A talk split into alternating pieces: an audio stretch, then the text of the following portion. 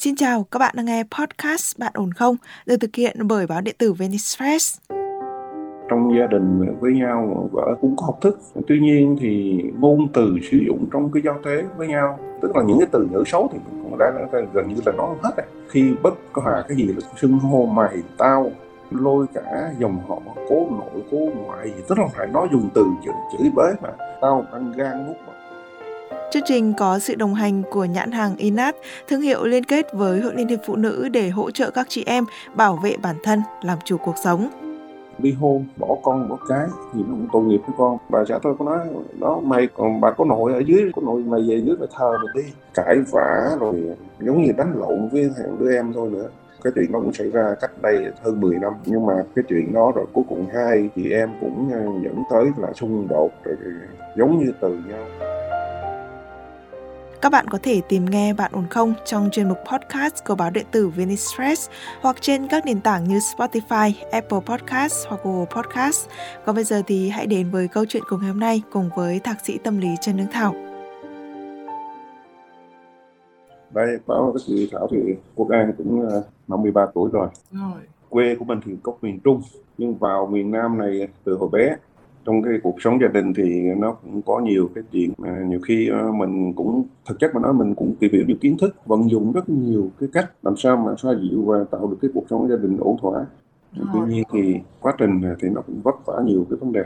Cũng chính vì cái vấn đề vấn đề này mà vấn đề con cái của mình nó không được uh, suôn sẻ. Thứ nhất là con đầu năm nay cũng đã 18 tuổi vào đại học năm thứ nhất rồi.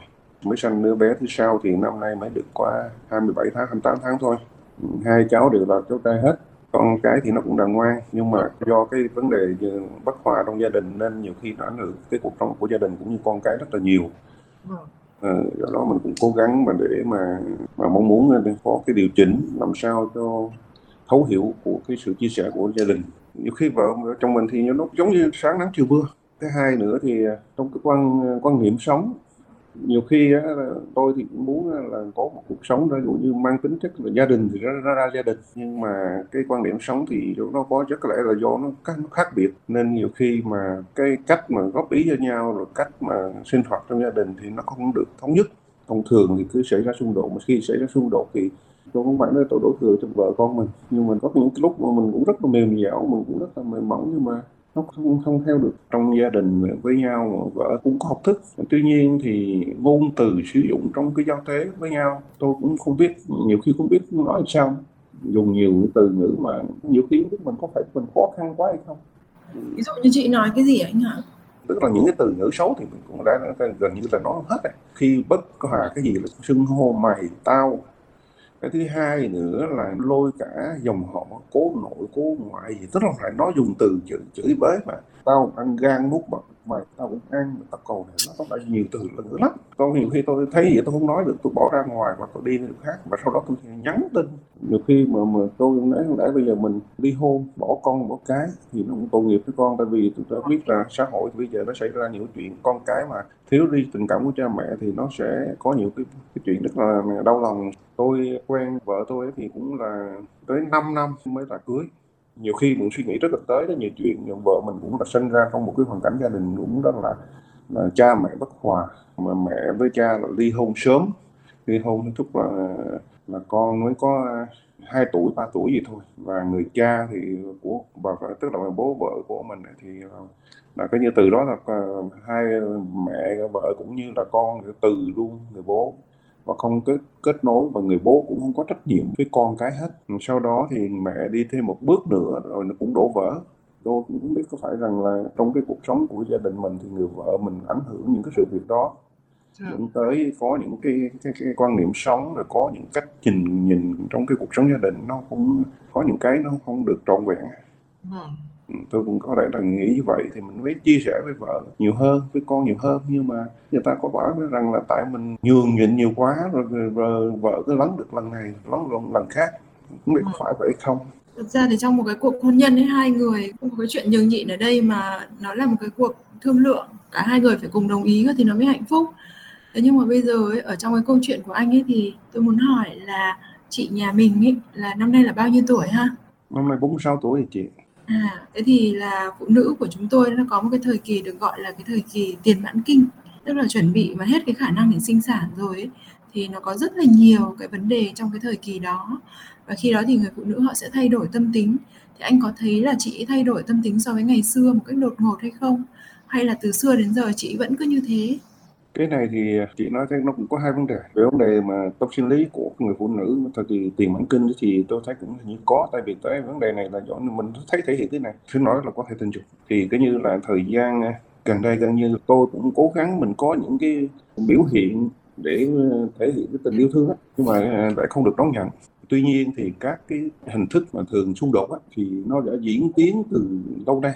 Không phải bây giờ mới tức là hai vợ chồng đã sống với nhau 22 năm rồi tôi có nói thật luôn nhiều khi tôi đã làm hai lần đơn ly hôn, đích thân tôi ký sẵn trước cái đơn ly hôn rồi.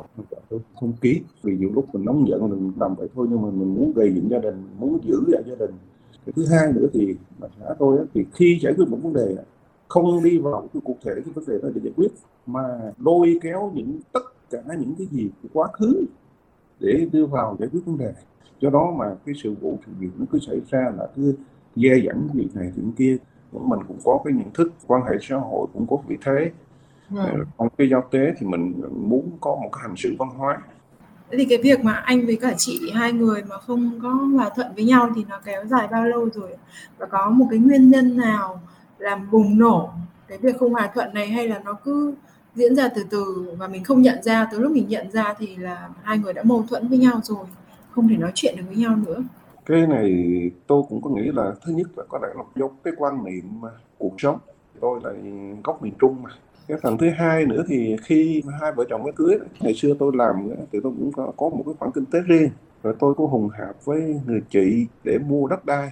Rồi sau đó thì người chị mới bán và chia cho tôi một cái tỷ lệ cũng tương xứng với cái phần mình đóng góp thôi. Thì khi hùng hạp thì người vợ cũng đồng ý thôi nhưng mà dạ. khi mà thống nhất bán người chị bán chia lại cái phần tỷ lệ đó thì mình thấy tính hợp lý rồi mình cũng không có không có nói lại với vợ. Sau đó chỉ báo vợ là à thôi chị đã bán cái đất như vậy và chia lại cho mình tỷ lệ đó thì vợ tôi không đồng ý. Rồi chị ta xung đột giữa vợ tôi với người chị đó. Rồi hai chị em thì cũng tức là xung đột cũng rất là căng thẳng. Tôi rồi mình ở đứng chính giữa thì mình, mình muốn dung hòa. Nhưng mà cái từ chỉ một cái chuyện đó để tạo một ấn tượng xấu với nhau tức là cũng gần ngày cưới 22 năm thì cũng đã xảy ra, có thể khoảng 21 năm mà vợ tôi bây giờ cứ là đùng chuyện gì, bất cứ chuyện gì cũng lôi những cái chuyện đó ra để mà mà giống như là kết án kết tội mà. Mình thấy nó cũng, tức là không buông bỏ những cái chuyện mà quá khứ. Câu chuyện nó vẫn kéo mãi tới giờ này. Nhiều khi bây giờ đó, bố mẹ tôi mất rồi, nhiều khi lôi ba bố mẹ tôi cho chửi. Tôi thì tôi cũng không chấp, tôi nói thôi, bây giờ ba mẹ nó mất rồi bây giờ con nó lôi ba mẹ hay cố nội cố tổ gì ra chửi này thì cũng đã mất hết những người đã khuất hết trơn rồi. Mà mình, nếu mà mình dùng những cái từ như vậy, nó có tội với người đã khuất. Bà xã tôi có nói, đó, mày, còn bà có nội ở dưới, có nội mày về dưới mày thờ mình đi. Dùng những cái từ ngữ tôi nói, nhiều khi mà không biết nói làm sao đó. vợ tôi với gia đình mình mình tôi còn nhiều vấn đề khác nữa. Ngay cả đứa em trai út kế út tôi thôi, nó cũng là một cái thằng cũng có trình độ. Tuy nhiên thì nó không khôn khéo lắm trong ứng xử. Khi tôi ở thành phố hồ chí minh ấy thì nó nó đến nhà tôi nó, nó nghỉ ngơi rồi xong nó cũng điều kiện không có không có chỗ nơi nghỉ thì nó đến nhà mình ăn cơm rồi nó tắm mà không có khăn lau. Nó chỉ lấy cái khăn của thằng đứa con thôi nó lau. Thì sau đó vợ tôi cũng hùng hổ lên là cãi vã rồi giống như đánh lộn với thằng đứa em thôi nữa từ dạ. đó cũng lấy cái chuyện đó mà cái chuyện đó cũng xảy ra cách đây hơn 10 năm. Nhưng mà cái chuyện đó rồi cuối cùng hai chị em cũng ờ, dẫn tới là xung đột rồi giống như từ nhau rồi. Nhưng mà sau này cứ nghĩ cái bất cứ chuyện gì bất hòa trong gia đình cái lại cứ lôi chuyện đó ra tiếp. Chính những từ những chuyện như vậy rồi xong rồi sau này là cứ coi gia đình tôi là giống như kẻ thù ngày xưa thì tôi sống là tình cảm, có con cháu trong nhà mà dụ với tôi thậm chí là mình đi về á, lúc mà chưa có gia đình thì mình tự động mình mua quà một cách cho các cháu. Nhưng mà sau này mình có gia đình rồi á, thì mình mua quà cáp cho các cháu thôi. Nhưng mà rồi cũng lôi những cái việc đó ra để mà chỉ trích mình. Tôi cũng rất là buồn. Trong khi mình ứng xử với bên vợ, tức là mình không bao giờ mình có hỏi là vợ cho ai cái gì tặng gì tức là mình muốn tạo sự công bằng, sự cân bằng giữa hai họ, hai bên. Ờ, nhưng mà cuối cùng thì cuộc sống gia đình nó cũng mất bền nó cũng cứ xảy ra xung đột thường xuyên như vậy. Thật ra là trong cái câu chuyện vừa rồi anh kể ấy, thì rõ ràng là thấy là cách cư xử của anh suy nghĩ của anh ấy nó không có gì sai cả. Mà cái sai duy nhất ở đây trong mối quan hệ của hai vợ chồng có lẽ là cái cá tính của hai người không có giống nhau. Anh là một người vừa tình cảm vừa hào phóng. Trong khi chị vợ mình thì qua cái câu chuyện của anh kể thì ta thấy là chị có vẻ coi trọng vật chất quá và chị hơi ích kỷ thì không biết là anh có cảm nhận như vậy về về chị nhà mình không?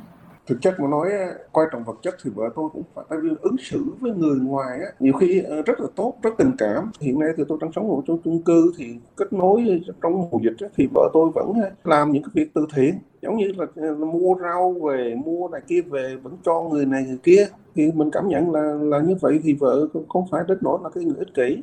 Nhưng mà cũng không hiểu làm sao. Từ khi tôi cưới vợ tôi tới giờ không có một cái bữa cơm gia đình cho nó đúng nghĩa. Thì ngày xưa tôi còn sống chung với mẹ vợ với bà ngoại vợ trong gia đình á. Có khi còn ờ, ngồi ăn cơm tất cả lại trong nhà. Chứ còn bây giờ nhiều khi tôi nói ăn cơm nhiều khi là tới giờ mà nay nó ăn ờ, giờ giấc cũng chả có nề nếp gì hết. Thì mình cũng không không phải là mình cũng khắc khe cái chuyện đó đâu. Nhưng mà nhiều khi nói chính vì vậy mà giáo dục đứa con mình nó cũng khó. Không sao đâu anh ạ. Tại vì là cái lối sống đấy thì mình cũng đã quen mấy chục năm nay rồi cơ mà nhưng mà cái vấn đề cơ bản bây giờ là mình chưa tới tuổi về hưu này, vị trí thì cũng đã khá vững chắc này. Rồi ờ, chị với cả anh ấy thì không có tiếng nói chung với nhau nữa. Sau là chị lại còn bị vào cái tình trạng là chuẩn bị tiền mãn kinh, rồi mâu thuẫn với gia đình thì quá nhiều từ xưa đến giờ. Thế thì xin hỏi thật, hai anh chị là hai anh chị có người khác hay không? Không không thực chất mà nói thế này kể cả người yêu ờ, trước khi tôi cưới vợ tôi tới giờ này tôi vẫn thông tin cho vợ tôi biết tôi cũng cảm nhận là tin tưởng vợ tôi thì không có. Tôi xin lỗi chị Thảo thì tôi không phải là phụ nữ như lúc cũng có khi không biết mình có tin tưởng quá đáng hay không thôi đấy đó là vấn đề. Anh có bận lắm không ạ? Tức là bận đến mức độ là đi làm sáng đêm sáng đêm mới về ạ tôi thực chất mà nó có những nhiều giai đoạn nó khác nhau sau này lên đến này rồi thì tất cả tôi nói xin lỗi là vấn đề là văn hóa ăn nhậu giống như miền Tây á tôi gác bỏ hết. Giai đoạn đầu thì cũng còn nhưng mà từ khoảng chục năm nay rồi thì chỉ thôi bất đắc dĩ khi mình tiếp khách mấy thứ từ kia thì mình mới ờ, thôi còn nữa thì tôi cũng cố gắng tôi, ờ, tôi về sớm. Vợ tôi thì nhiều khi có lẽ là cuộc sống hơi buồn thù. Có những cái tài sản giá trị tôi nói xin lỗi sổ tiết kiệm tiền vàng tôi xin lỗi nói luôn thì bỏ nhiều khi đi tìm không biết tìm chỗ nào khi mà mình bất hòa chỗ đó đó tôi để một cái vật gì đó có thể cúp điện tôi có thể nhắm mắt tôi lấy được. Nhưng vợ tôi thì nhiều khi hỏi tung tóe lên đi tìm cái này hết có khi mất cả buổi cả ngày để lục đồ tìm đồ cái quan niệm sống như vậy nó buông thả như vậy mình nắng nót mình cố gắng nhiều chắc rồi cũng cũng không được. Chính vì vậy mà dẫn tới vấn đề giáo dục đứa con đầu vấn đề sống nề nếp nó cũng không có.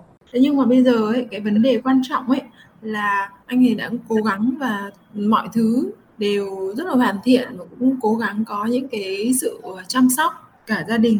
Với bên nhà vợ với bên nhà mình đều rất là tròn trách nhiệm. Nhưng mà khi mà anh anh như vậy thì chị có bị áp lực gì từ anh không? Tức là tại vì anh tốt và anh đầy đủ mọi thứ quá thì chị có bị áp lực từ anh không? Ừ, thực chất mà tại vì mình cũng tôi cũng chả bao giờ gây áp lực. Bao giờ mình cũng sống mình cứ nghĩ rằng là tất cả mình làm cái việc gì cũng là cho vợ cho con trong gia đình thôi tôi nói thật như vậy.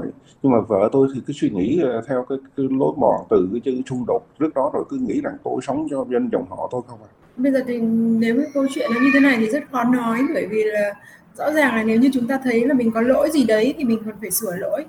Thế nhưng mà mình tìm mãi vẫn không thấy là tại sao mình có lỗi gì trong cái mối quan hệ này mà tại sao nó lại xuống dốc như thế thì không biết sửa ở đâu cả. Và để đi sửa người khác ấy, thì nó lại cả là một cái vấn đề khó khăn và họ phải hợp tác với mình nữa cơ thế nhưng mà nếu như mà họ đã có cái ý không hợp tác với mình thì dù mình có nỗ lực đến đâu nó cũng rất khó anh ạ. Biết là lúc đầu khi mà anh nói là nếu như để cái mối quan hệ gia đình này nó tan vỡ thì là nó không tốt cho các con, là một cái suy nghĩ vô cùng đúng đắn và rất là đàn ông. Thế nhưng mà tôi muốn hỏi anh là nếu như vẫn tiếp tục cái cuộc hôn nhân này, anh có chịu đựng được cái sự khó chịu bởi những cái hành vi của chị ấy gây ra và cái thái độ của chị ấy đối xử với mình hay không? Anh có thể chịu nhịn được những điều đó hay không? Thực chất mà nói thì ờ, mình bây giờ mình cũng lớn tuổi rồi tức là mọi thứ thay đổi mình cũng không muốn. Tức là đối với bản thân mình mình chả cần gì nữa nó thật lòng yeah. mình ờ, chỉ nghĩ rằng là làm sao tạo điều kiện tốt nhất cho con mình thôi. Một cái điều tôi lo lắng nhất là đứa bé mới có 27 tháng tuổi. Cái một cái sự việc thế này tôi nói luôn tại sao vợ vợ tôi hơi bảo thủ thế này? Sức khỏe vợ tôi á, cậu bị một cái bệnh xoang thì không ngủ được máy lạnh trong nhà có hai việc một cái phòng máy lạnh thì đứa bé nó ngủ với bố với mẹ mình nói thôi bây giờ nếu mà em không ngủ được máy lạnh thì em ra phòng khách em ngủ. Thì để cho con nó, nó ngủ nó ai nó tốt hơn. Nhưng mà không lúc đó chỉ con cô con nói đó thôi mà cũng uh, chửi là mày vô duyên tao ngủ đâu tao ngủ. Thì tôi nói thôi nếu mà vậy thì thôi vợ tôi thì không chịu được máy lạnh thì xong cái khi ngủ thì con tắt máy lạnh. Tắt máy lạnh thì con bắt đầu nó lại là ngủ không được nó lăn qua lăn lại. Thì một vợ tôi thì nhiều khi ngủ đã cứ ngủ thì ngủ mê. Thì lúc đó tôi thì nếu mà muốn mở lại thì lại quay qua quay lại bữa trong cũng xung đột. Mà còn không nữa thì mình phải lấy cái quạt tay mình quạt cho con. Ờ, có những chuyện như vậy thì mình thấy cũng nó nó là khó khó khăn trong cái cuộc sống. Ừ, có nhiều người ấy, họ không làm gì mình cả nhưng mà kiểu mình bị sợ vía của họ ấy. Thì trong cái câu chuyện anh vừa kể lúc nãy thì thấy bóng dáng của cái điều này tức là chị ấy, rõ ràng là không có chiếm một bất kỳ một cái ưu thế gì trong gia đình này cũng không phải là người trụ cột nắm tiền này. Thế nhưng mà tất cả những yêu cầu của chị thì anh đều làm thì có vẻ như là mình cũng hơi nể vía vợ một tí hay là nó có cái, cái, cái nguyên nhân sâu xa gì để cho anh ờ, nể chị như thế không? Tại vì có những yêu cầu là nghe qua là thấy vô lý quá thường là mẹ là sẽ nhường con mà. Đây là chị bất chấp tất cả luôn như thế này và hai bố con lại phải chiều theo như thế thì hơi lạ. Thực chất mà nói thì ờ, không phải nói là có một cái ràng buộc gì. Tôi tôi chỉ cái ràng buộc ràng buộc thứ nhất là mình đó là một con người sống nghĩ về trách nhiệm trước gia đình. Nên có khi tôi gần như tôi muốn buông bỏ những cái gì mà quá khứ. Tôi cũng chọn lựa giữa cái việc kết thúc cũng cũng hơi lo lắng. Nhưng mà giống như hồi nãy tôi có hỏi anh ấy là mình đã lựa suy nghĩ cho em bé như thế, cho cho cho con mình như thế, thì anh có nghĩ đến cái chuyện là thôi, nhắm mắt, cho qua, muốn làm gì thì làm, tôi khó chịu một tí cũng được, chẳng sao cả để tôi tập trung vào cái việc là ở ở đây con vẫn có cả ba và mẹ. Cái những cái mâu thuẫn ấy thì anh cũng phớt lờ luôn kệ chị muốn làm gì làm mình không quan tâm nữa. Thì có được hay không? Nhiều khi tôi nói với anh em vui vui tôi nói sống chung với lũ á nhưng mà sống chung với lũ nhiều khi giống như tôi nói tôi kể muốn nín thinh muốn làm thôi là nhiều khi mình nín thinh cũng không yên nữa mình nói thế nhưng mà trong cuộc sống gia đình mà khi sống trong một cái nhà rồi tụi đi ra đi, vào bệnh cảm nhau thì nó bảo là khó thế thì hồi nãy thì tôi có hỏi anh là anh có thể nào mà à, đưa ra cho chị các yêu cầu này kia không? Thì anh nói là anh không đưa ra yêu cầu. Nhưng sự thực mà nói là với những cái việc mà chị làm mình không vừa ý ấy, và mình sẽ làm lại sửa lại hay như thế nào đấy thì nó cũng là một loại yêu cầu anh ạ.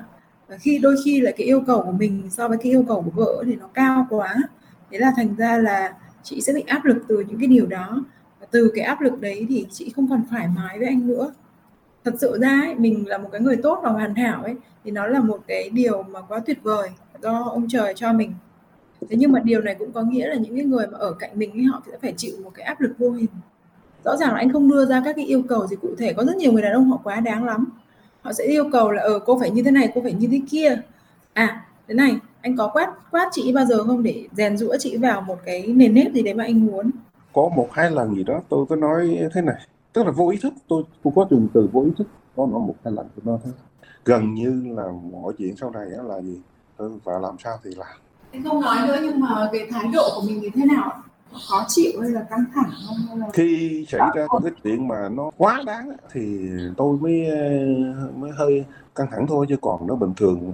Thậm chí nhiều khi vợ tôi chửi mắng tôi thì tôi vẫn niệm phật mà tức là chúng ta vừa vừa mới nói với nhau rất nhiều vấn đề về trong gia đình nhưng tự chung lại thì nó sẽ bị rơi vào trong một cái trường hợp như thế này. Tức là bản thân mình mình có những cái tiêu chuẩn và mình có những cái yêu cầu và cái người bạn đời của mình thì hoàn toàn không có đáp ứng được cái điều đó. Nhưng tôi lại không thể không thể yêu cầu người bạn đời của tôi làm theo những cái điều đó. Do đó thì tôi cố gắng chịu đựng và chính cái sự chịu đựng này lâu ngày nó tạo nên một cái sự bức bối ở trong anh khiến cho cái cuộc sống của anh nó không có được thoải mái nó không được vui tươi không được trọn vẹn nữa. Và lúc nào anh cũng suy nghĩ là à, cái điều này có quá đáng hay không? Anh không hề có phản ứng gì rõ rệt để mà điều chỉnh lại nó. Thì anh cũng không biết là mình có thể điều chỉnh được nó hay không. Và cái phản ứng của anh này thường nó không có đủ mạnh như anh để xem xem là có điều chỉnh được hay không. Và khi mà mình không làm hết sức để mà mình điều chỉnh nó, thì bắt đầu mình rơi vào một cái trạng thái là mình sẽ hơi tiếc nuối là lẽ ra tôi nên làm nhiều hơn, làm tốt hơn, thì có thể tình thế nó sẽ bị thay đổi, nó sẽ được thay đổi.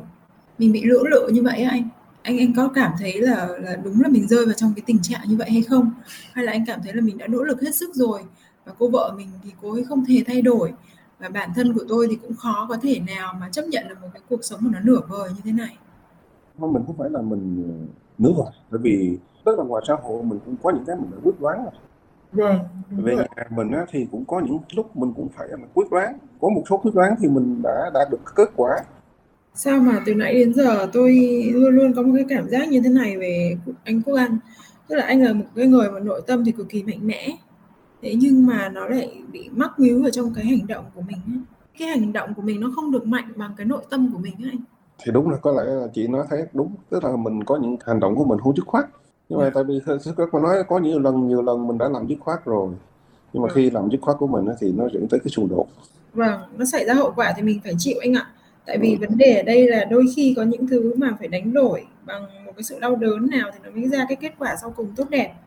Thế nhưng mà mình lại không có cái gan để mình chịu cái điều đấy. Mình lại luôn luôn sợ là nó sẽ xảy ra cái điều này điều kia. Nó sẽ làm cho người này người kia tổn thương đấy cũng là một cái yếu điểm của cái người tử tế anh. Tức là một người tử tế thì luôn luôn nghĩ rằng là à, bản thân tôi có thể chấp nhận được điều này và nhường lại cái sự yên bình cho người khác còn bản thân tôi thì tổn thương cũng được. Nhưng mà nhiều khi nó không phải thế anh ạ nhiều khi là họ sẽ vì mình tử tế cho nên họ sẽ không nhận được một cái bài học gì cả không nhận được bài học nào cả thì họ sẽ không thay đổi họ không cảm thấy không cần thiết thay đổi. Bởi vì là nếu mà tôi có thay đổi hay không thay đổi thì ông này cũng có làm được cái gì tôi đâu. Vâng thì uh, chắc là có đau bụng là một cái yếu điểm của bản thân mình. Vấn đề ở đây là cái nội tâm và cái mong muốn của anh thì tương đối là mãnh liệt mà nó sẽ bị xung đột với chính cái hành vi của mình. Thế là mình mới không đạt được cái kết quả giống như mình mong muốn.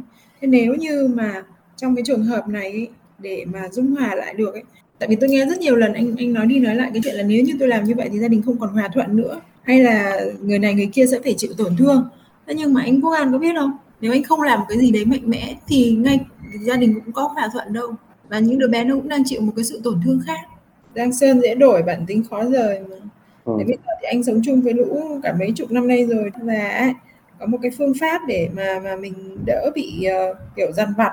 Do mình nhìn thấy những cái điều chúng tay gai mắt hay là ít nhìn vào nó anh ạ hay là anh làm cái gì đấy, anh tìm một cái khoảng trời riêng cho mình.